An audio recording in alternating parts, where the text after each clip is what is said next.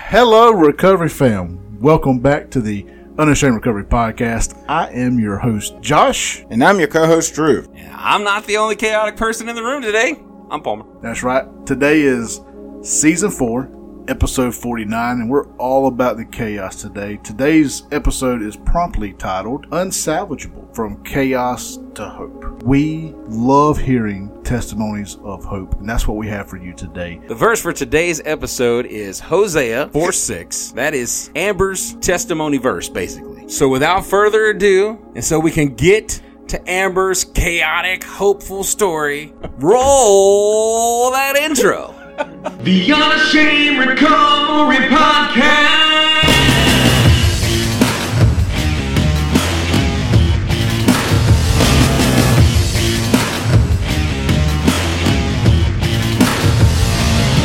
The Unashamed Recovery Podcast with Josh and Drew starts now.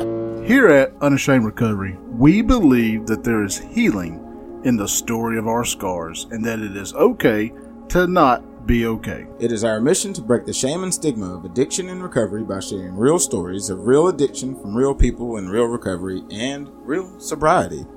That's right. Today, we are joined by somebody who is no stranger to the realm of recovery, no stranger to the to the addiction scene. Our guest today is also no stranger to overcoming that pit. Today, we are joined by Amber Thomison of Strong Towers Recovery in Philadelphia, Mississippi. Correct? That's right. I'm That is- Church at the Art. Amber is also a EMS dispatcher. You know, not everybody can be a 911 dispatcher. I, I understand that, but hey, Amen. it's it's uh it's Takes nice a to. Ha- strong, intelligent human being. That's right.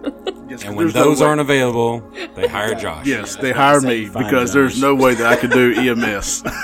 we are we're so glad to have Amber join us today. Amber's going to be sharing her story with us and, and all of our, our listeners out there in recovery land. So, Amber, as tradition on Unashamed Recovery Podcast, we like for you to uh, to take us back to chapter one of your story. What would chapter one be called for your story? Chapter 1. It's a good title. It's, um, Chapter one. right. That's what I would call it. uh, let's see. Chapter one. Uh, Yes, I put you on the probably the, beginning of chaos. That's my life story.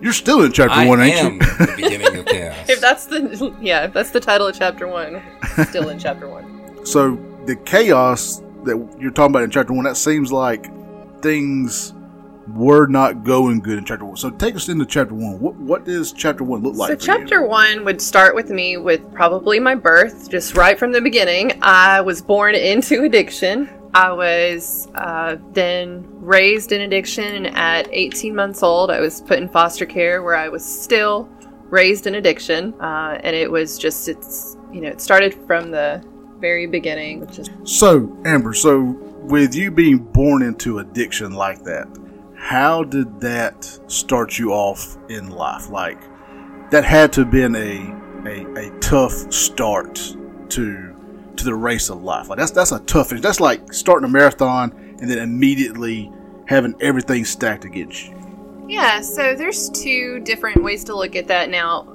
I, I can see one, now I have a comparison of how horrible it can be uh, and, you know, how it should be. Whereas before, I didn't. Before, you know, the Bible says, Hosea 4 6, uh, my people are destroyed for a lack of knowledge. It says in 2 Corinthians 2 11, they were not to be ignorant of the devil's schemes, both talking about how ignorance causes destruction. Yep. And so, you know, I was living because I was born into that um, to people that were ignorant. Ignorance not a bad word; it just means you don't know. You know, not bashing anyone, but I was born into that ignorance, and so that's how they lived. Well, then I grew in that, right? And so I didn't know anything but that. Yeah.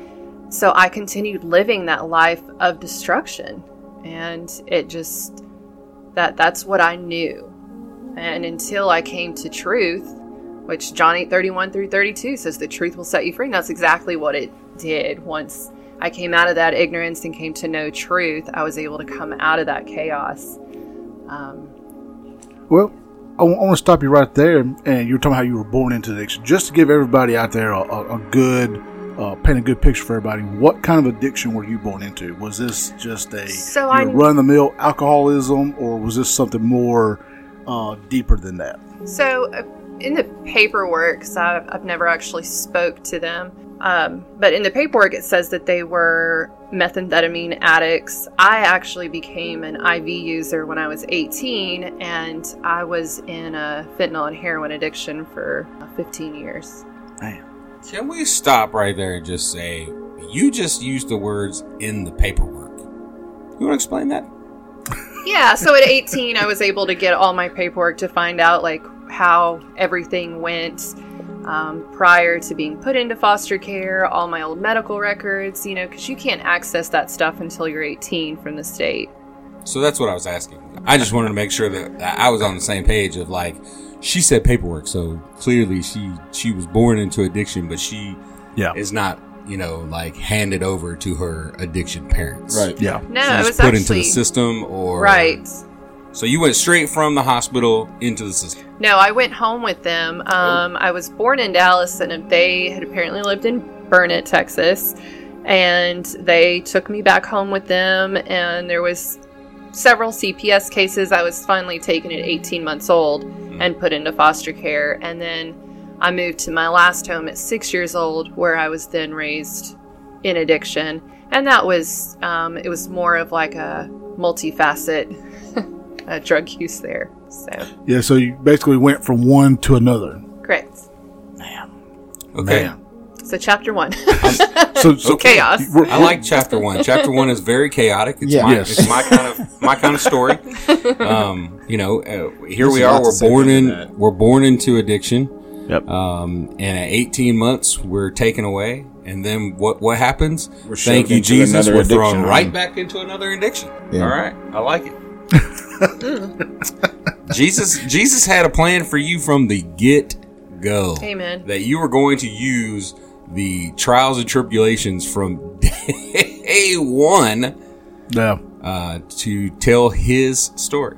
Yeah. Amen. I like it. And let's just call it what it is. It's a miracle that you're sitting here today telling your story for, you said it was 15 years of IV use? Yes. Yes. To be able to sit an here Understatement. and, and, and to, to be able to tell this story, that there is just. be able to have a cognitive train of thought. Period. Yes. After after that long, because I mean, I, I was an IV user for three years, and you're talking about the brain damage that I had to come back from just after three years. Of he, that. he's So, still coming back from it. I'm sorry. What what is cog, cog, cognitive?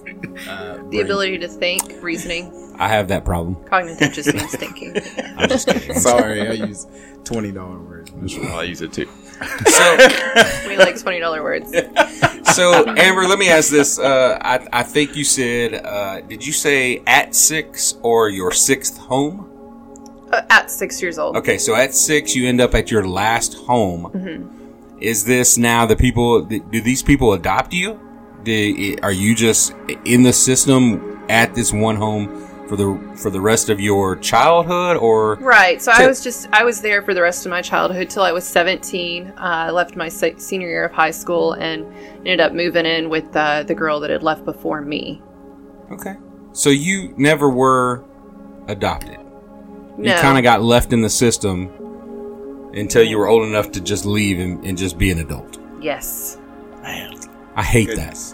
That that really breaks my heart because uh, there are so many people out there, and I don't look. I know I'm going to get off on the topic real quick, and I'll probably delete all this, but I just want to say that it breaks my heart because there's so many people out there that want children that can't have children, and I feel like sometimes here in the United States we make it very hard Yeah. To get children. Now, I agree that we should make it hard to get a child. You can't. You shouldn't just be able to go pick up like a puppy. It shouldn't be like a Walmart. Right. You shouldn't just know? walk in and go, I want that one. It just, Amber, it breaks my heart for you that um, you never found that particular family. I'm assuming we're going to get to a point in this conversation where we find out you do have a family. Uh, like a lot of us, our family is uh, is recovery based. Right. Man. So, I'm sorry. Um, chapter one, chaotic. Uh, cha- are we moving to chapter two? Like, is is That- cha- is chapter one just like uh, I didn't make it out? I was about to say, as the way chapter one was titled, I'm just assuming that there's way more to chapter one. I'm, I'm just assuming. Like I, I, I could be wrong. I'm telling you, 'Cause- cha- chapter one to me sounds like I didn't make it out. That was Like, just a synopsis. You know, the, Oh. pre- Right. the preface to the. Right. You know what? book. I only ever read the cliff notes, so I just assumed. Right. Yeah. This is just scratching the surface. You can't Um, just but- read the back of the cover. Like you got to read the pages. Some people do that with the Bible. I think. This is true. I read the end. I know how it ends. That's all that matters. Amen. We won. So back with your story. So is there more in chapter one, or have or have we now gotten to where we're moving on with our story? I would move on. I mean, it's pretty. I know people have went through a lot worse, and some people didn't go through as bad. I mean, but it is. A, it's a.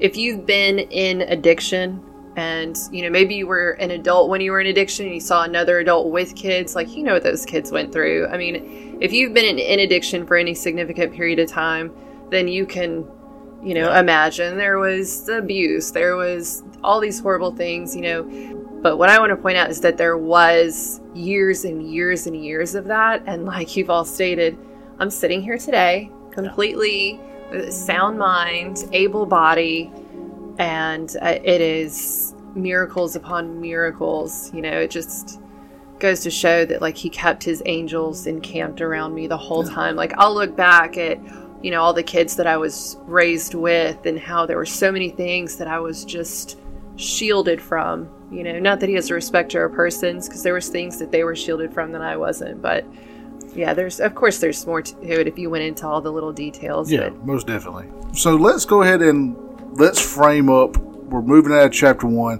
Where does your story take the turn where you actually get to the point where you're gonna try whatever it was that you tried first? What led to that moment? Before we get to that, Josh, my, my first question is um, at this point, do you know that the people that you've been living with have an addiction?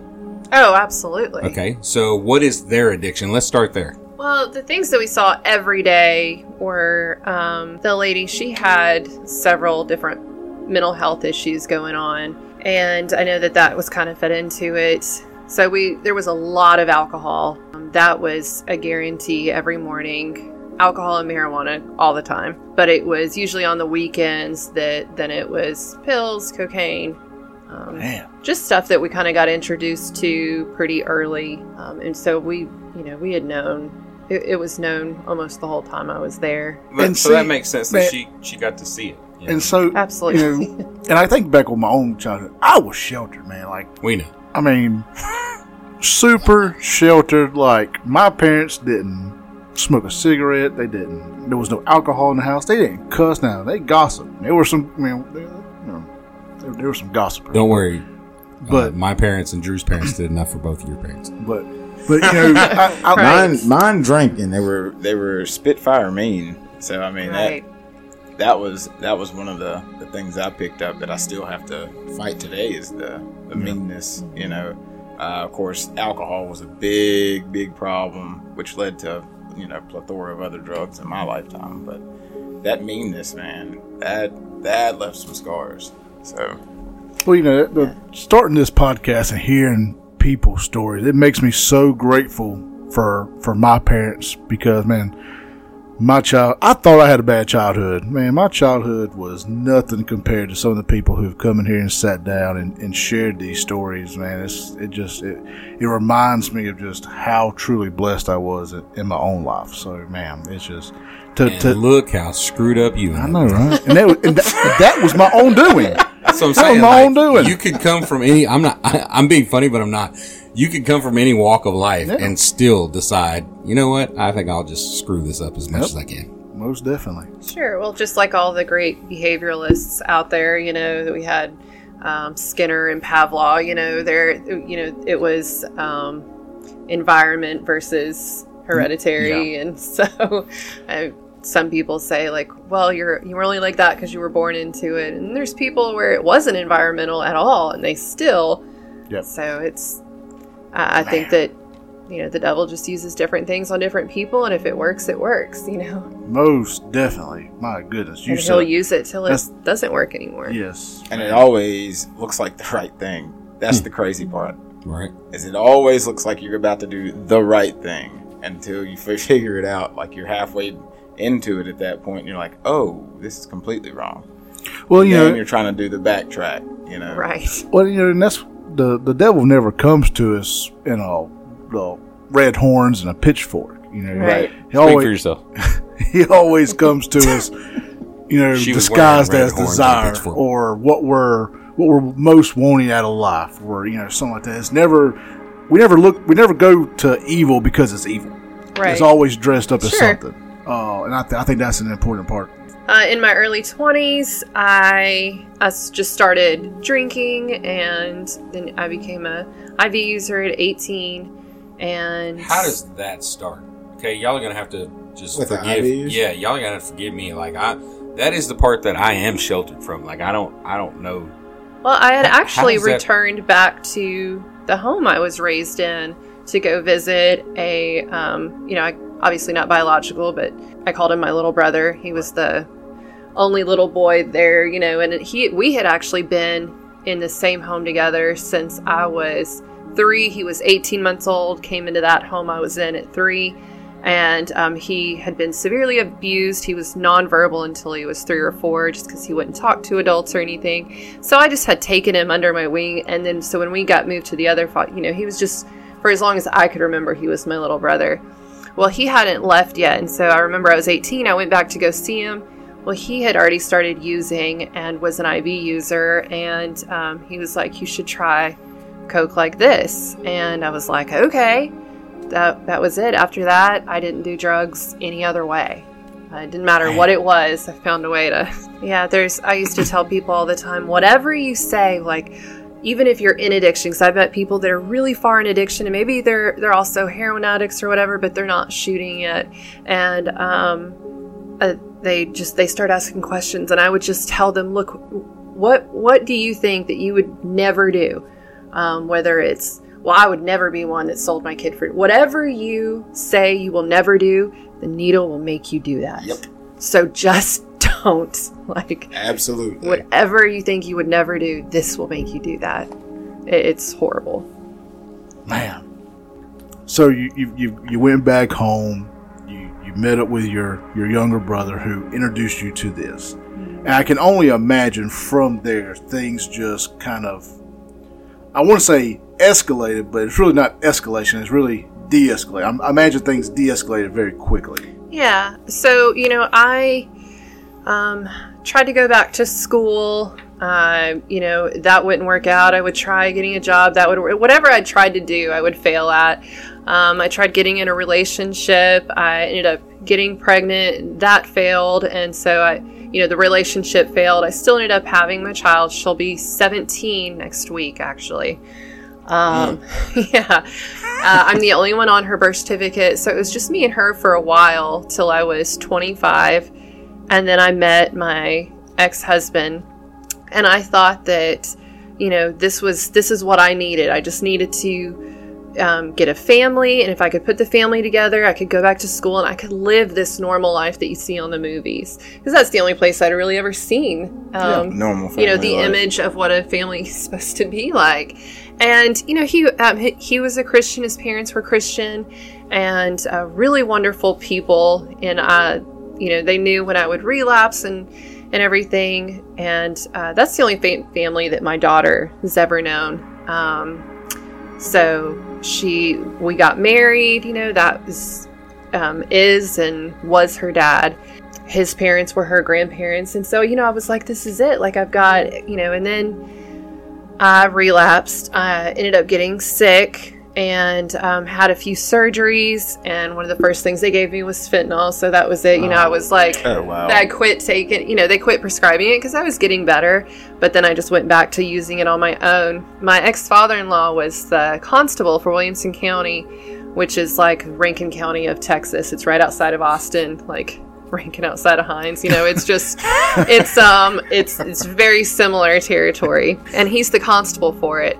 Well, I had pawned his service pistol. Um, that he used, and um, he knew that I had relapsed, and he had known about that. But it wasn't until I'd relapsed again and again and again. He's like, I don't know what else to do. And he's like, I'm going to press charges. You're going to go to jail. Go get some help. He, I go to jail. He calls the lawyer, judge, everything, and they're all offering me rehab. And I'm like, I am not a drug addict, though. I'm not a hmm. drug addict. and I was like, I just go to meetings. like- I'm not going to meetings. I was like, this is nepotism at its finest. I'm not a drug addict. I just like the way it tastes. I could stop if I wanted to. And um, it was just horrible. Gotta love that lie you tell yourself on that one. Well, I mean, Like, denial keeps us y- sick. I mean, if we, as long as we hold on to our denial, we can keep using. Yep. Um, so I was like, Put that on a t-shirt. right. So, um, I still yeah. like of all the things Like to she could have pawned. that you could have pawned. I think I like that got me probably too. I was just everything like, "Are you serious?" like, I was like, my here we go. yeah. I, want to know because this will make it make or break it. So was that the first thing that you tried to pawn, or was that just No. the, the end? Okay, No, that was probably about like to the say, last it thing. was and it wasn't his the last current. thing she pawned. Yes. I was going to say. Yes. I bet it was. it the was the last thing. He was like, uh, "I've been missing some stuff. Where's my?" Gu- I bet he was just. I bet he was just like standing in the door. Give it back. He Like, did. He just did. He give was it sitting back. at the kitchen table saying, he's like, Amber, and I'm like, mm. Did you I- take my I don't know. I didn't take it. I haven't seen it. Whatsoever are you talking about? well, the pawn shop had called him because it was, they were like, this, they recognize his name, you know, and they were like, we have a gun from your daughter, daughter in law. And he's like, I'll be there in a minute.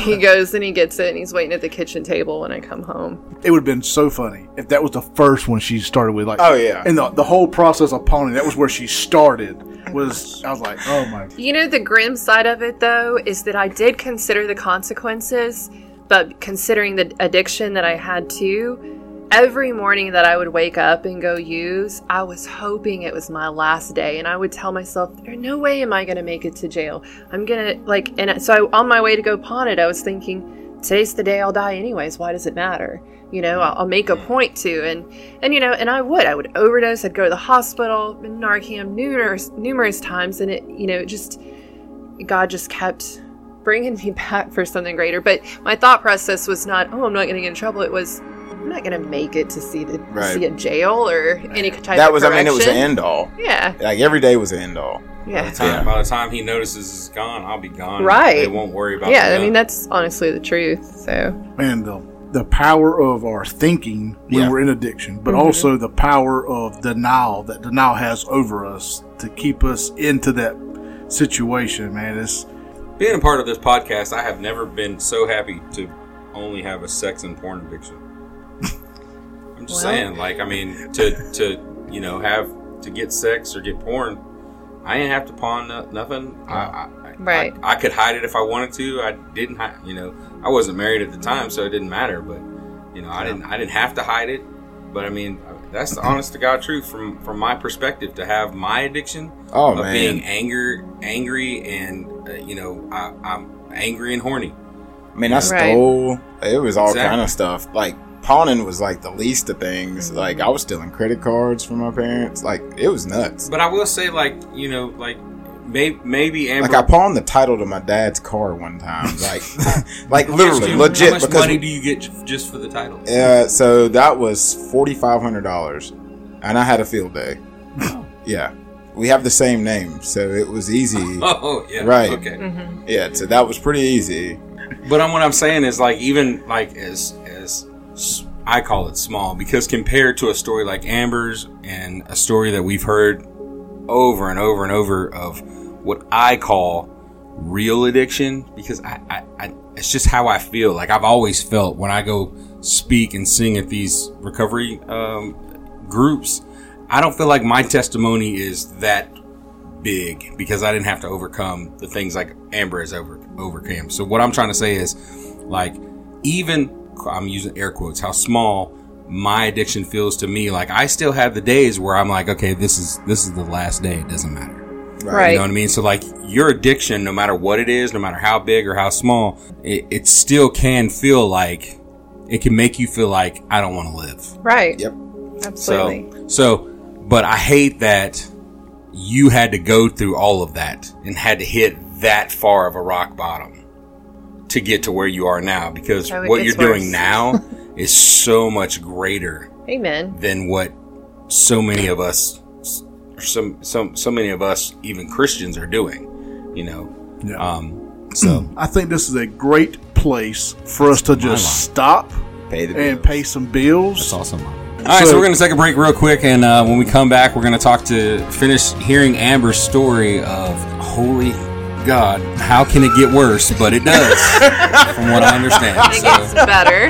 oh it, it gets it gets better it's always darkest Thank before the you, dawn. It's gonna get worse. It's gonna get worse, and then it's gonna get a lot better. we'll be right back Deal with Palmer.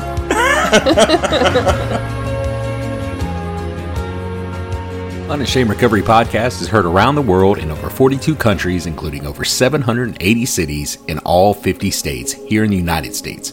People around the world are hearing the message of the hope of recovery from addiction, and that's because of listeners like you who donate, but also because of our sponsors.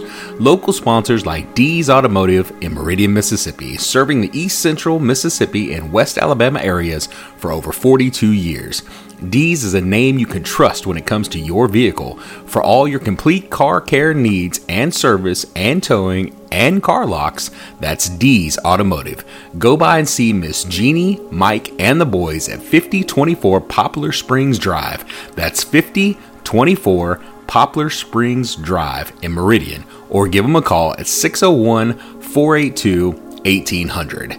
That's 601 482 1800 and tell them that Josh and Drew sent you. The Unashamed Recovery Podcast is also sponsored by Ended for Good. Ended for Good is a Mississippi based nonprofit that works on advocacy and education around drug policy in Mississippi. Ended for Good works to help communities understand how health centered approaches to addiction can help local communities become safer and keep more families thriving. If you're interested in learning more about harm reduction, you can check out Ended for Good on all social media or on their website at endedforgood.com. That's endedforgood.com. Unashamed Recovery is also sponsored internationally by Sober Life Love, a sober dating site made for the sober community. Are you tired of the dating scene revolving around alcohol and drugs? Do you want to find someone who shares your commitment to a sober lifestyle? Look no further than Sober Life Love. The Sober Life Love platform is specifically designed for individuals who are sober and seeking a partner who shares in their same values. Whether you're in recovery, prefer not to drink, or simply choose to live a sober lifestyle, we provide a safe and supportive community for you to connect with like minded individuals. With our advanced matching algorithms, you can find compatible partners who understand your journey and respect your choices. From sober activities to meaningful conversations, our dating services offers a variety of ways to connect and build relationships. SoberLife.love is the new way to connect with people who understand and support your journey. Join today for free at www.soberlife.love. That's www.soberlife.love. Now back to your normally scheduled programming right here on Unashamed Recovery Podcast. And we're back, and we're going to continue down this chaotic road of uh, Amber's story. It's just getting good. If you thought it was chaotic enough with her pawning off a constable's service weapon, just wait. There is more. we got more. It's like Billy, May- Billy Mays Hayes. Just wait, there's more. Yep. She, she she's done promised that uh, it continues on further downhill from there. So uh, as we roll downhill. So Amber, uh, all right. So we've we've uh, we pawned the gun. Uh, Dad-in-law said, "Okay, I've had enough of these shenanigans. Uh, literally can't leave my gun around." so uh, has you arrested? Um, everybody, including the judge and lawyers, are all talking about. Uh, well, we think she should just do rehab. And you've looked them all in the eye and said, Correct. That's I exactly can quit right. whenever I want to because, of course, you can. Absolutely. So pick us up. We, we just told Okay. everybody I'm not an addict and uh, I don't need rehab. and you, Right, so the, the- denial is strong. Yes. So the judge was bringing me back in. I was in county for nine months. Uh, the judge was bringing me back in once a month, asking me if I would go to treatment, and I would tell her, no, I'm not going to tell him he was right. You're only offering this. This is nepotism. This is just because he knows the right people. He wants he wants me to be an addict. and um, so I said no. So the last time she said, if you don't go, she's like, I'm done. I will send you to prison. I said, fine. And All right. she I'm sorry, sent me to said what? prison. The I said that's stubbornness fine. is thick with this one. I said if I have to go to prison because I'm not an addict, then so be it. So I, I went. So I went to prison.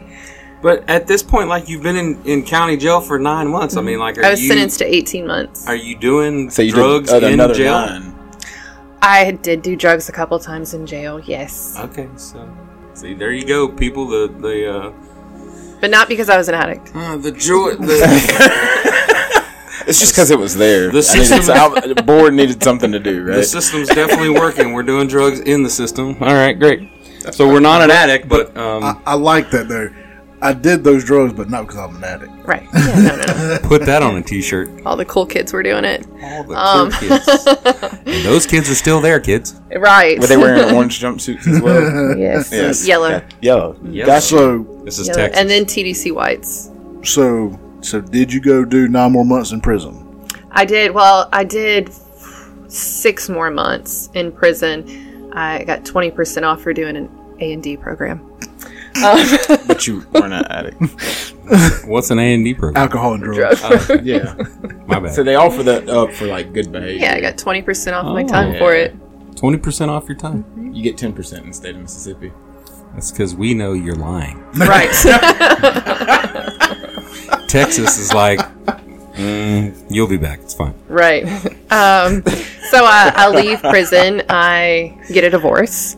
I go oh, to I forgot sober you were married living. through through Yes. this, this this time. So okay. So he stayed with you during prison, and then divorced after you got out. and how did he feel about? I mean, was this? Well, uh, our last year of marriage before I went to prison, I had introduced him to Oh. fentanyl. Uh, So hold on. So- so he sta- he stuck around through you being stubborn as all get out with the whole like the nine months of going back before the judge.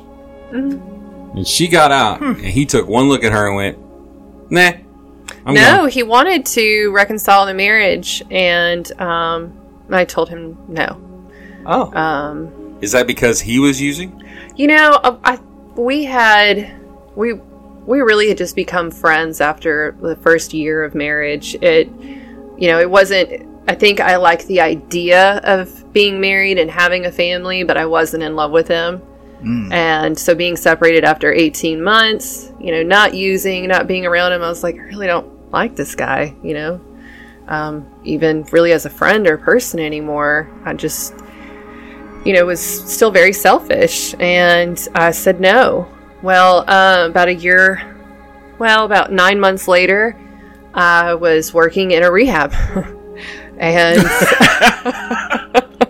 this is a true story, guys. In case you're playing along, she's not an addict. Right. She Right. doesn't need rehab, and now she's working. That's right. I'm working in a rehab. After getting good time for, After for AD. AD. Yes, but I am Treatment. still telling you I'm not an addict. Um, Well, you're not anymore. Denial is strong. yes, strong with this one. Man, when when they wrote the the denial lesson in Celebrate Recovery, like They should have taken it. They should have put the picture right here and just posted it up there. This is denial. Like, let me tell you about Amber real quick. well, I met um, a guy working in rehab, and um, and meanwhile, I'm going through the divorce process. He has gone ahead and filed and sued me for divorce, and um, I'm just letting it happen. Well, I relapse. The guy that I started dating in the rehab, he relapsed too, and at this point, my daughter is still with him and his parents. But once he was like, um, you know, going to AA meetings and everything, I was like, I could go to AA meetings, you know? And so then I was like, okay, if he's an addict, then I'm probably an addict too. And at this point, I was like, okay, I'm an addict. I'm going to be an addict with you. So it was a fashion trend. At and since point. we're both addicts, we should go use. Like, I'm sorry. What did you just say? Since we're both addicts, we should just go use. yes. Put that on. yeah, That's but say, actually put that on a exactly what t-shirt. happened. was that verbatim, word for word? Um, probably in my head, I'm dead. but out loud, we just kind of looked at each other. like, Should we do this? Absolutely. Do you like drugs? on. I like drugs. I like you. You like me. Let's go. Yeah. Do you want to go practice Sounds karate like- in the garage? sounds Yep. like Did a we just party. become best friends? Yep. Makes so much room for activity. Yes. But Now do we're not at don't my touch drum my drum set. All right. okay, let's move on. Moving on. Man, Oh, like man. you know, and what's you know, I, I can't speak for everybody, but what, what's so funny for me in this is the absurdity of it, and it's the absurdity that goes on in our mind that we're like, yes, like that is a good idea. Right. And they're all, it's all terrible. Yes. But you're like while you're in it though, that that is- you this is magnificent. You had this grandiose Yes. idea, and it's just like Well, and when it hit me, I was an addict. I was like, you know what? I was raised in addiction.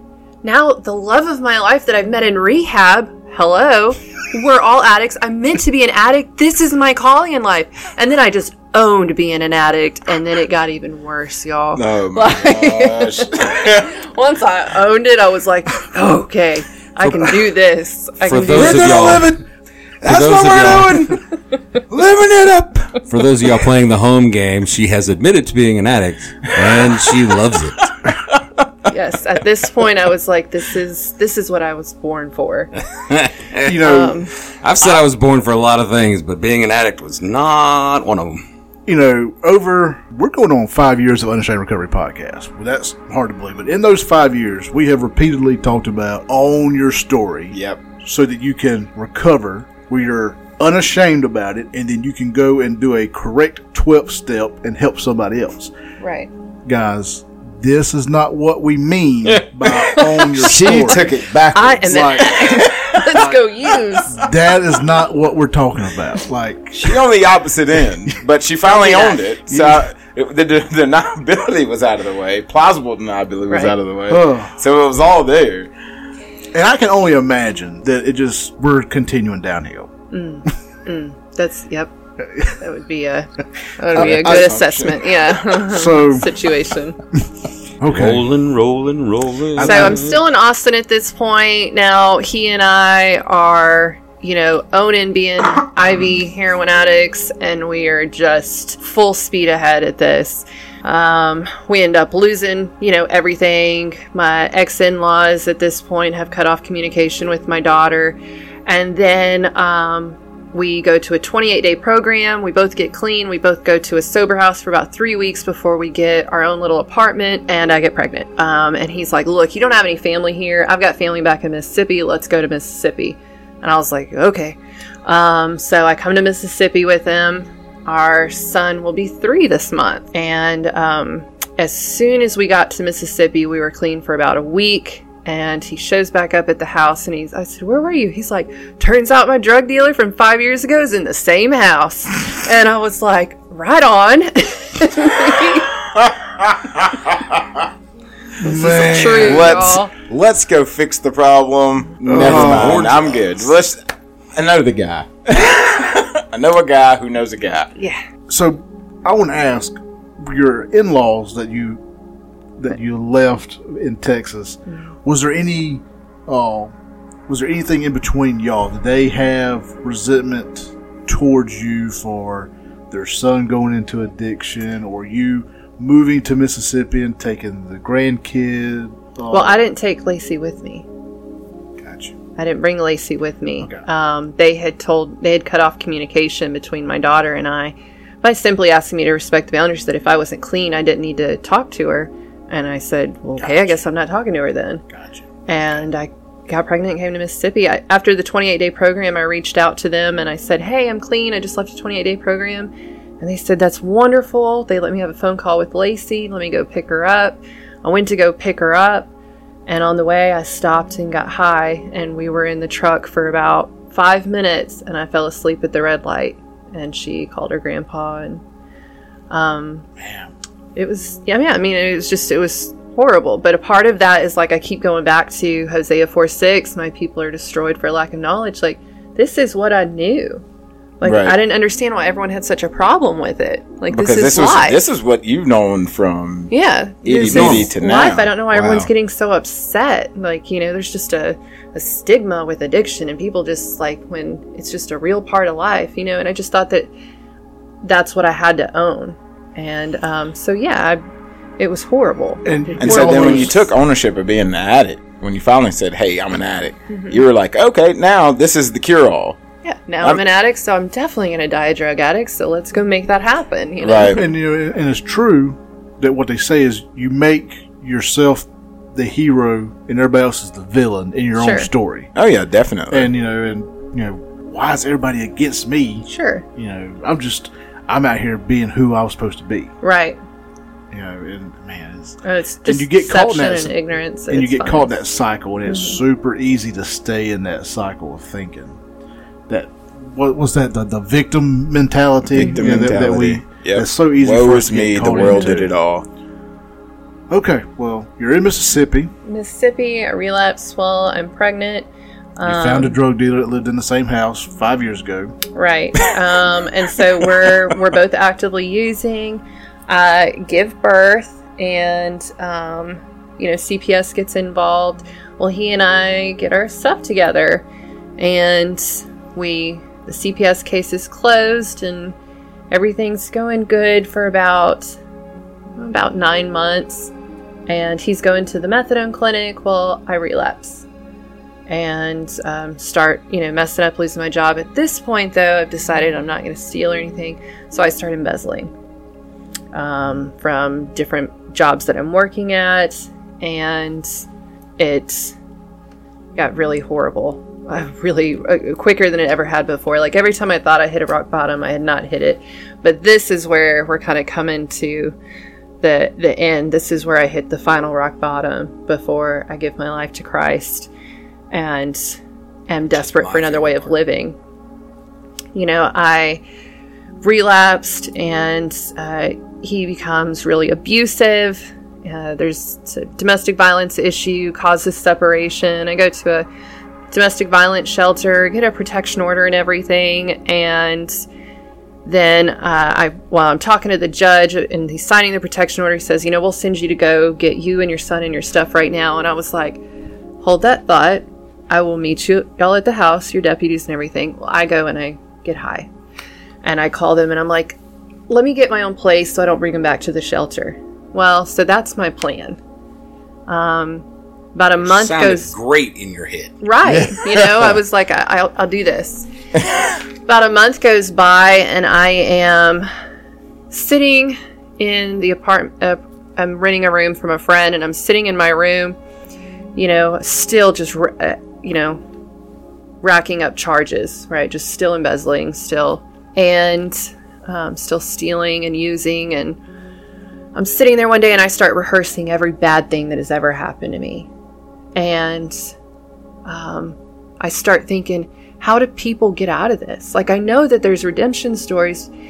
And then I start thinking, well, how did everyone that I know get out of this?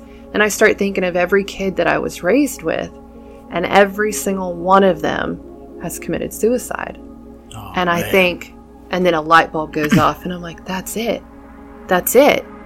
And I was like, I know what to do. I know where to go in Jackson who will help me overdose if I pay him enough. Like, you know, we'll just do like two in each arm. I got this, you know, like this is it. And I'm like pumped at this time. I'm like, I'm going to finally get out of this, y'all. Like, you know, I, I'm going to finally, like, I have found the answer. No more pain, right?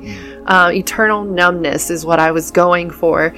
And I get in the car and I'm headed to Jackson and I'm driving through Flowood and all of a sudden I was like, you know what, I'm just gonna say this, you know, in case this God that my ex-husband knew or this God creator, maybe there's some almighty spirit out there. I said, I just want you to know that I am sorry.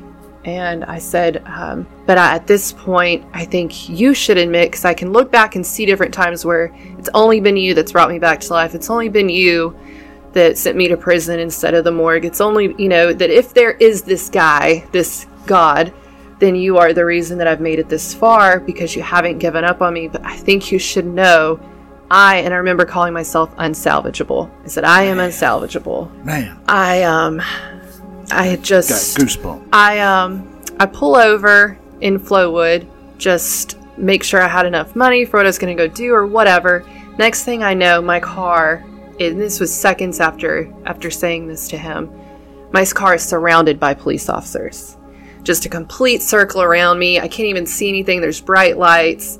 Those warrants from everything have all of a sudden been called in, and they are out looking for me. And they find me. My car is surrounded. I'm taken into custody. My first day in jail, I get I mean, I'm my first few days in jail. I'm getting called in and out by different detectives, different counties, the state of Mississippi, um, just everyone, just you know, trying to find out. And some of their biggest questions was, "Were you doing this alone? Like, what is going on?" Detectives from uh, Flowood. His name was uh, Detective Tyler Burnell. And, well, actually, first it was Detective Sean McKnight from the state of Mississippi, and he's talking to me, and he's like, you know. I- I'm looking through some of your stuff and I see some possession charges of fentanyl and he's looking at my arms and I still have, you know, real fresh like scabs and everything just from shooting and he was like, "Do you need some help?" And I said, "Do I need you I'm you can't help me at this point. I appreciate it, but I get it. I'm going to prison forever." And I was like, God had me arrested because he didn't want me to kill myself because he wants me to pay for everything I've done. That's what's happening right now. And he's like, Well, I just, I just, we just want to help you. And I was like, Look, I've already told you everything you want to know. So I don't know if this is some kind of like tactic where you think I'm going to tell you more if you say you're going to help me, but just, I've already told you everything. He said, All right, well, I'm going to reach out to the other detectives and just tell them that we're willing to help if they are. I was like, Okay. Well, I leave. Um, detectives from somewhere else call me out, and Detective Tyler Burnell calls me and says, um, and I'm giving him all the information that I have too. And he said, um, "Can we help you in any way? Like, do you think we could take this opportunity to just provide you with help?" And I was like, "Let me guess. The other detective called you." He goes. I do have some missed calls from another another detective. That might be what it's about, but I just want to personally help you. So these people on their own are offering to help Yeah. me. And I said, Why do you want to help? And he said, Well, you know, I've been working for Rankin County for over 30 years and I just want to start doing something good for someone. I helped a guy go to rehab last month. You'd be the first girl I helped. I just don't want you to underestimate the help that's out there for people in addiction. And I thought, Okay. so I First leave of and I'm like, I am not an that.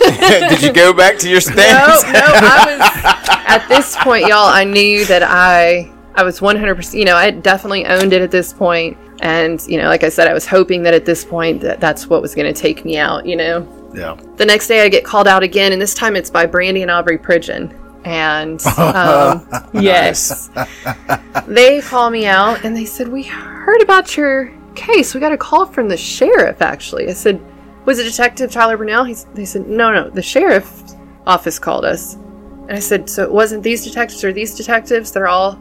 And they said, No. Why? And I said, Well, they're just all offering to help. They're like, That's why we're here. We're wondering if we can help you. And I was like, What in the world? Like, Shout out to All Things New Ministry in Amen. Brandon, Mississippi, doing wonderful things. We're very fortunate to to be able to be a part of that group and what they're doing and to partner with them. So anyway, shout out to them. So anyway, Yes, shout out to All on. Things New. continue on with. I mean, that's just. I, I know. Always wear it. Oh, Aubrey, I guess- man, Aubrey and, and his group is doing fantastic Man. things in Rankin County and just Central Mississippi. yes. So Yes, that's they are. amazing how that they came in. That that's man. That's, And That I'm means this had to be pretty recent for it to be Brandy. Aubrey and Brandy. yeah. Well, they weren't married at the time. Well, I know that, But but, yeah. I'm just saying, like, Yes. not not Debbie. right. right. Yeah. Uh-huh. This was um, so that night in Flowood where I'd called myself unsalvageable. unsalvageable uh, that was actually September 18th of last year. So September 18th next week, I'll have a year clean. Man. Yeah. Man. so so they're like, hey, that, that's why we're here. That we want to offer They're like, help. but we got a call from the sheriff's office. Yeah. And so these people, and the reason they got a call from me at the sheriff's office is because there was a lady in the sheriff's office who, on one of the days where I got called out by the detectives, was walking through the, was working in the sheriff's office, Victoria Sebring. She saw me, and it was laid on her heart to reach out to all things new for me. So now I've got the sheriff's office on their own accord wanting to help me. the detectives from different cases on their own accord wanting to help me. And now God's about to bring them all together and let them all know that they're all on the same page. And it's just going to get really incredible God from the here. unsalvageable. This is- try me. right. he was like, you just pushed the try me button. I'm all in. This, yeah, th- this is literally days after she sat in her car and just said, "It was like, I'm done with this." Like- uh, Mr. Imaginary Guy that might be in the sky. Um, maybe Yeah. you're there, maybe you're not, but I want you to know that if you are there, um, I know it was you, but I'm unsalvageable, so you can press stop, leave me alone. Right. I'm gonna take care of this." And like Drew just said, God said, That was the try I got button. it. I, okay, great. let me let me show you what I do. Okay, you've now acknowledged my existence. right. Right. Let me show you what I'm going Right. to do. Amen. I'm not sending you one person. I'm not sending you two people. I'm telling you, everybody that you're about to come in contact Yeah. with is going to say, "Hey, can I help you?" Yeah. Not, "Hey, you're a criminal. You did this." You're going to jail. Right. You deserve to be where you're going. No, God said, I'm going to send people into your life that says, That's gonna Can love I you. help you? Can I They're gonna I you?" love you. goosebumps right That's now. what I love about Rankin County goosebumps. is is and I don't even know that's where you went, but I'm just Yes. saying like the all things That's where I was. new, and we've played plenty of uh, uh, worship nights for Rankin County Jail. That that's what I love about this area is the fact that we're not going to judge you. We just want you to know that we love you, Right. And how can we help you? And that's a God thing, man. God sent everybody and their mama to come. fix Right. Man. yes. Yes. I am curious. Well, God knows you're stubborn. Like I mean, God said, "Look, we've already been down this road." She screamed she wasn't an addict for nine months while being in incarcerated. all We the- ain't, we're not playing the this time. reinforcements. so I am curious. Had you ever had an encounter or an experience with God prior to that moment in your car before getting arrested? Like, did you know? Have you ever had, have you ever heard about God or or anything like Well, that? Well, remember Sure, her, I mean- ex-husband was a Christian. Yeah. But had you had an encounter, obviously you Yeah, heard. yes, But yes. had but had you felt, had you seen, had you Not like Have you even had a conversation with God at that point before then? I think I thought I was, you know, like at the time, um, you know, I was I was doing everything that his family was doing. Right. You know, but I, because I hadn't been raised in it, I mean, the first church I ever went to was with him when I was 25. First time I ever heard the gospel, I was 25. Like, I mean, I didn't.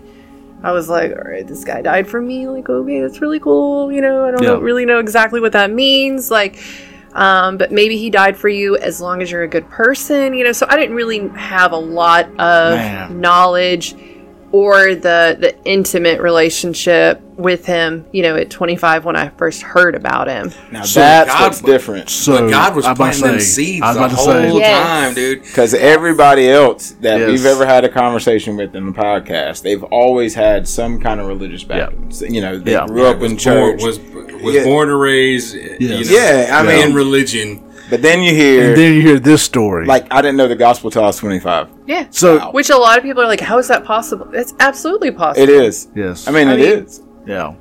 For It was- it for happened. this area here, No. you don't hear as much. but And what part Well, of Texas Austin, were te- you in? Austin. Austin. Mhm. There's not a church on every corner I in mean, Austin. Austin's slo- slogan is "Keep it weird."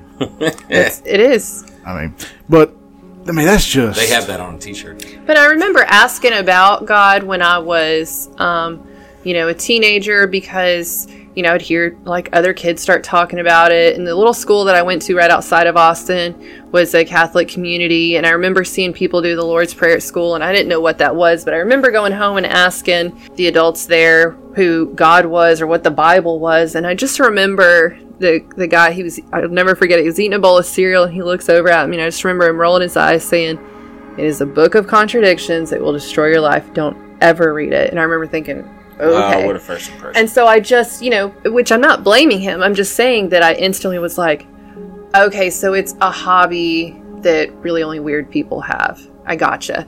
And so that it stayed. so if I ever, so at this point, back to Brandy and Aubrey, they're talking to me, right? And so this is on the third day, and the third group of people are I'm coming sorry. in. Did you say the third day? the third day in jail. and third group of people. Yes, it was. Man, I So, Palmer. more. Palmer. dude, One three, three. One more. It's always three. Right. It's always it comes in three. threes. So who, was?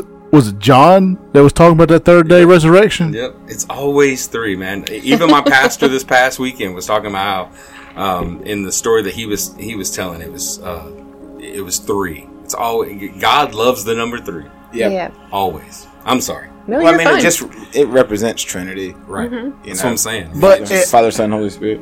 but for and it's, for some pla people, you know, like okay, you, you've been in church all your life, so of course your story is going to reflect three. yeah, of course. But here's Amber's story, who she hasn't had, and right, the guy eating the bowl of cereal told her it was contradiction and weird people. yeah. Yeah. So like And- she three didn't mean nothing Yes. to her at the No. time. Right. No, not it's at the not. time. It's not. It, it might not have been until she sat down and thought about her full story that she saw the number three. But for us, when we see it, it's like, oh, did you say it was three three Neon groups of people? Did you say it was the third day of it? because Right. we, we we see it show up so many of these stories, Yeah. and we hear it so often, so you know, I, we, we pick up on it, but. All right. So on your resurrection day, the third. Right. Day, well, so um, they they come in and they talk to me and they ask me, well, in that moment when she said, Amber, we just want to help you, and Brother Aubrey looks over the table. He goes, you know, we. He's like, I believe he's like, because the sheriff's office contacted us. We believe that there's maybe people. I don't know any of these detectives you've talked to or anyone else that's trying to help you, but we believe that the sheriff's office is willing to help you. That we can get you some help. And I just remember, he's like, Is that something you want? And something inside me, and I know that it was just, you know, it was that stubbornness, it was that old man.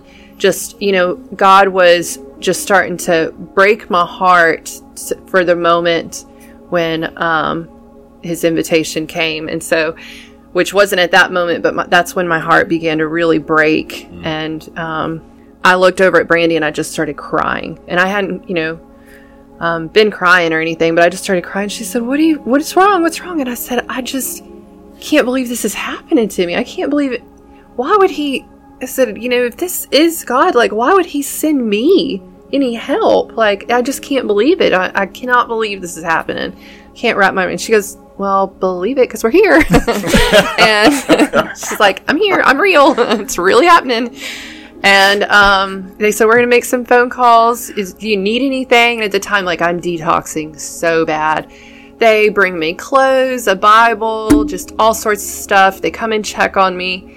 About a week later, I'm back in regular, um, you know, general population. I'm not in medical anymore. And um, she comes in and she puts on a song, Rescue by Lauren Daigle. And I'd never heard it, but the words start playing, and Lauren Daigle said, um, you know, in the middle of your darkest night, in the middle of your hardest fight, I will send out an army to rescue you. And I close my eyes, and in that moment, I see my car surrounded by all those police officers. And God starts to, and I hear God's voice in my heart for the first time, like ever. And it was the most beautiful thing. My whole body felt peace. Every fiber in my body recognized that its creator was speaking to it. And he said, Amber, that was me rescuing you, not to punish you and send you to jail, but just because I love you. Even if you don't do anything else with this, that was just me saying I love you. And I fell on my knees and I couldn't do anything but just, I instantly fell in love with Jesus. In that moment, I fell head over heels in love with him. And um, she was talking about salvation and asking him into your heart. And I had heard, you know, before, like, you know, that if you, you know, confess with your mouth and believe in your heart that Jesus is Lord, you shall be saved. And I said, I don't really know how to do this, and I don't really want anyone else to lead me through it. I said, but I know that if I confess with my mouth and believe in my heart that you are my Lord. And so I said, I'm asking you to be my savior my please take over my life please be my best friend i don't ever want to be anywhere else but with you i mean i just fell in love with him in that moment and believed everything that he had to say after that and um, a week later i was baptized by brandy and kosha i don't know if y'all yes brandy and kosha baptized me a week later and the week after that And that was at the jail. that was at the jail Yes, I, I want to make everybody out there listening. This was all at the jail. Rankin County does baptisms at the jail. yes And it's I, I have not been to it in person, but I see Aubrey making all his posts about those baptisms, and it's it's Yes. awesome. So anyway, so And um, then a week later, they cut Brandy and Aubrey. Well, the detectives are still pulling me out, telling me that they're now all in communication, and and with the sheriff's office, and everyone's on board with helping me. And I'm like, okay, like yeah, are you kidding? Like, I think that I think I might actually have a shot at life. Like, Yeah. you know, so I'm starting to get hope, right? And I'm like. I, could, I might be able to really do this thing. Like Yeah. I could live like a normal person. I could I can be a Christian. Like I mean, I can follow Christ. I can. And then I when I found out like that the word is you know my rule book for I was like I can do this. Like I can do this now. I can live and really live. And I can be a real mom. And I can be a real adult and a real member of society. And I can have dreams and I can have a job. And I was like. I can be, I can go to a church and I can tell other people about how great God is. And I was like, this is amazing. I'm going to have the best life ever. It was like oh being, my you know, it's like being born again all over, you know, and So, was that the first time that you had ever truly experienced hope? Was in that moment? absolutely, absolutely. Just hearing you talk, I could, I could, You can hear it. yes, you like can feel it. You, you like, could, you can sense that there's like this recognition of man, I have hope. yeah, yeah. Hope is powerful, man. It is. Hope is. Mark Twain says the two most important days of your life are the day you're born and the day you find out why.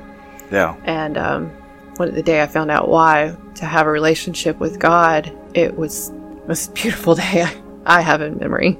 I, I just wound up teaching the lesson at my celebrate recovery on hope this past Monday night.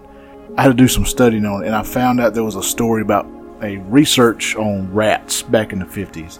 And they put these rats in these glass jars full of water and wanted to see how long these rats could swim. Mm-hmm. And the rats, 15 minutes tops, and they were they were dying. They were drowning. They were dying. So they pulled them out, put in a new batch of rats.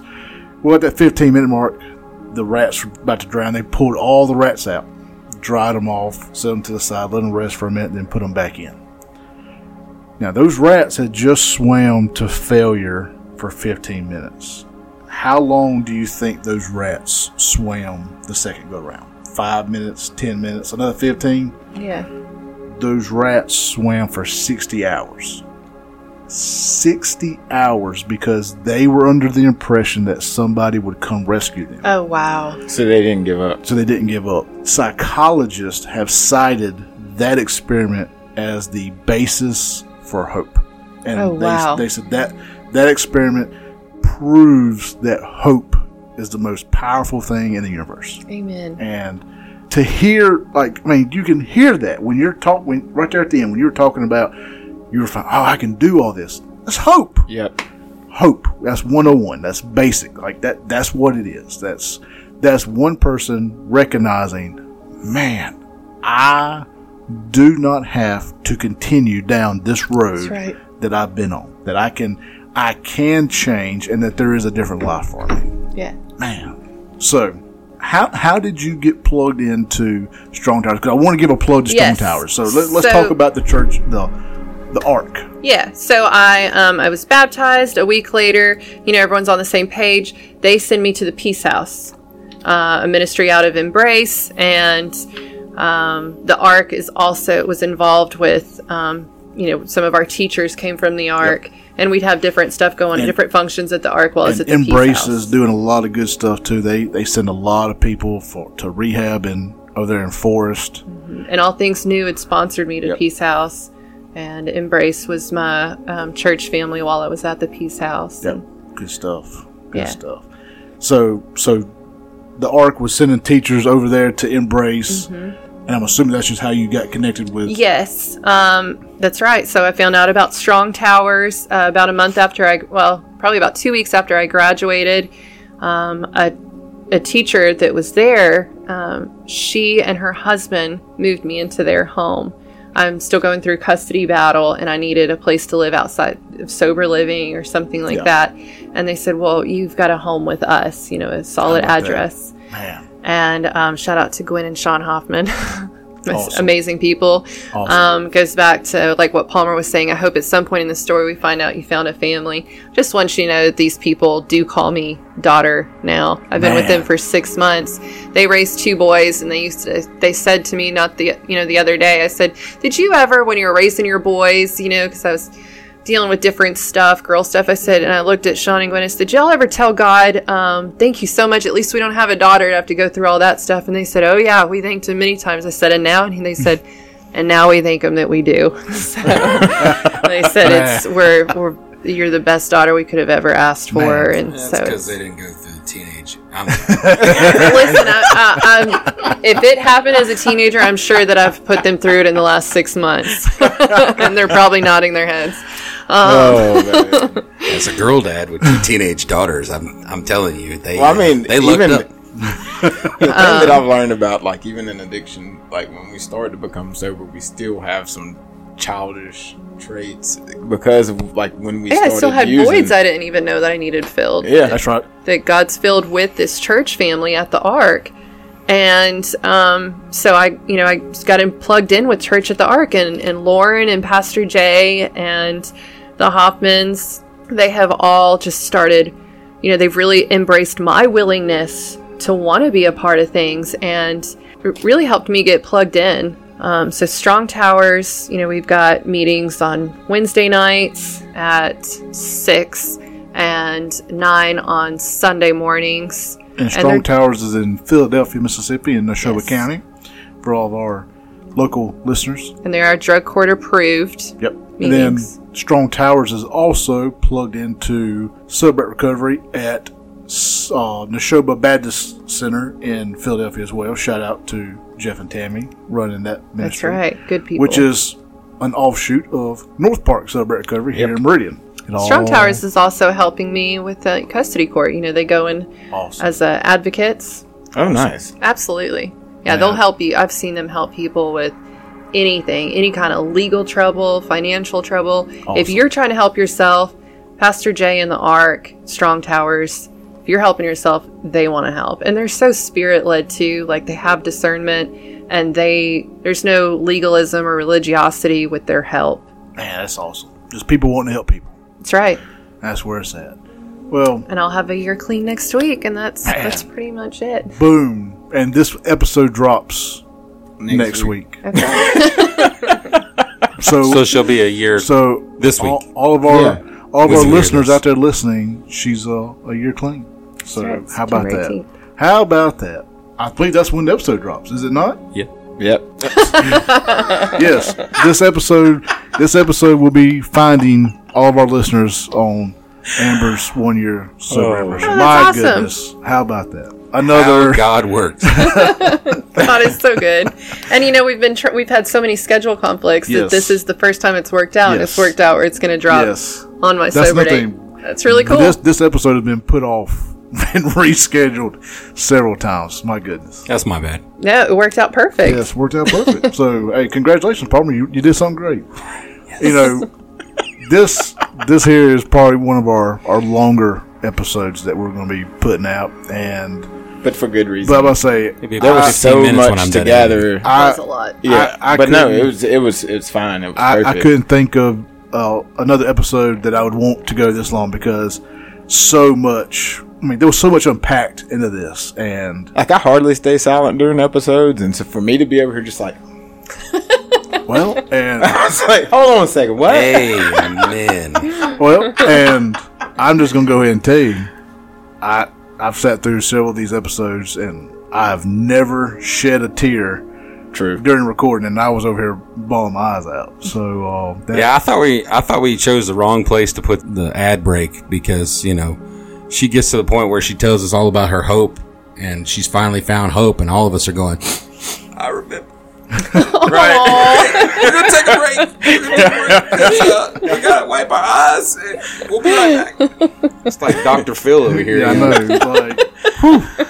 So I mean, I you know, yes, I, I hope our listeners uh, don't mind the the extra length on this episode. I, I feel like it was not wasted at all. No. Oh man, what a what a powerful story that you've got, Amber. What a a leading example of hope what a a lighthouse that you are to others that are in the darkness of addiction. You know, you you are truly a lighthouse, and And remember, she's doing so much with with Strong Towers and her church and all that. That just proves that look, she's turning a year sober yeah, when this episode drops. The things that you can accomplish once you finally get God in, God in your life Man. can be done in such a short short Yes. time. So never think that you're not sober enough Right. to be used by God. Yeah. Now, yes, as we talked about dating and stuff like that, when you when you're first getting when you're first getting sober, uh, there are some things that, that we do need to to take our time with. But once we get our feet fully set and God is ready to use us, and He'll let you know when He's ready when when it's time to go that's right. don't don't think that you can't be used just because you're a year sober or you're only coming up on on that one year or, Or or, a week. right It- it's Well- all in, it's all in god's time That's right. because I, yeah, I know you said a week and then you kind of kind of wanted to backtrack but that's not That's true. that's god if Yes. god says you and you'll know it if it's god or it's flesh Yeah. you know there you'll be able to tell the difference and once god says okay i got you it's time for you to go do my work it doesn't matter how long you've been sober That's right. I, I want to thank you for, for coming on and to being so open and vulnerable, sharing your story. Because that, I, I want to express our gratitude and I want to give you just a few minutes of an open mic. Somebody is out there listening that was in the position that you were in. What would be something that you would say to that person? I would tell them, um, I would tell them just, just try talking to him. Just whoever him is to you, whatever image, maybe the image that you have of God is someone glaring at you, shaking their finger, whatever it is, just get that out of your head for just one second. I mean, what do you have to lose? You know, if you're if you're where I was, then you don't have a light at the end of your tunnel. You don't have anything to lose.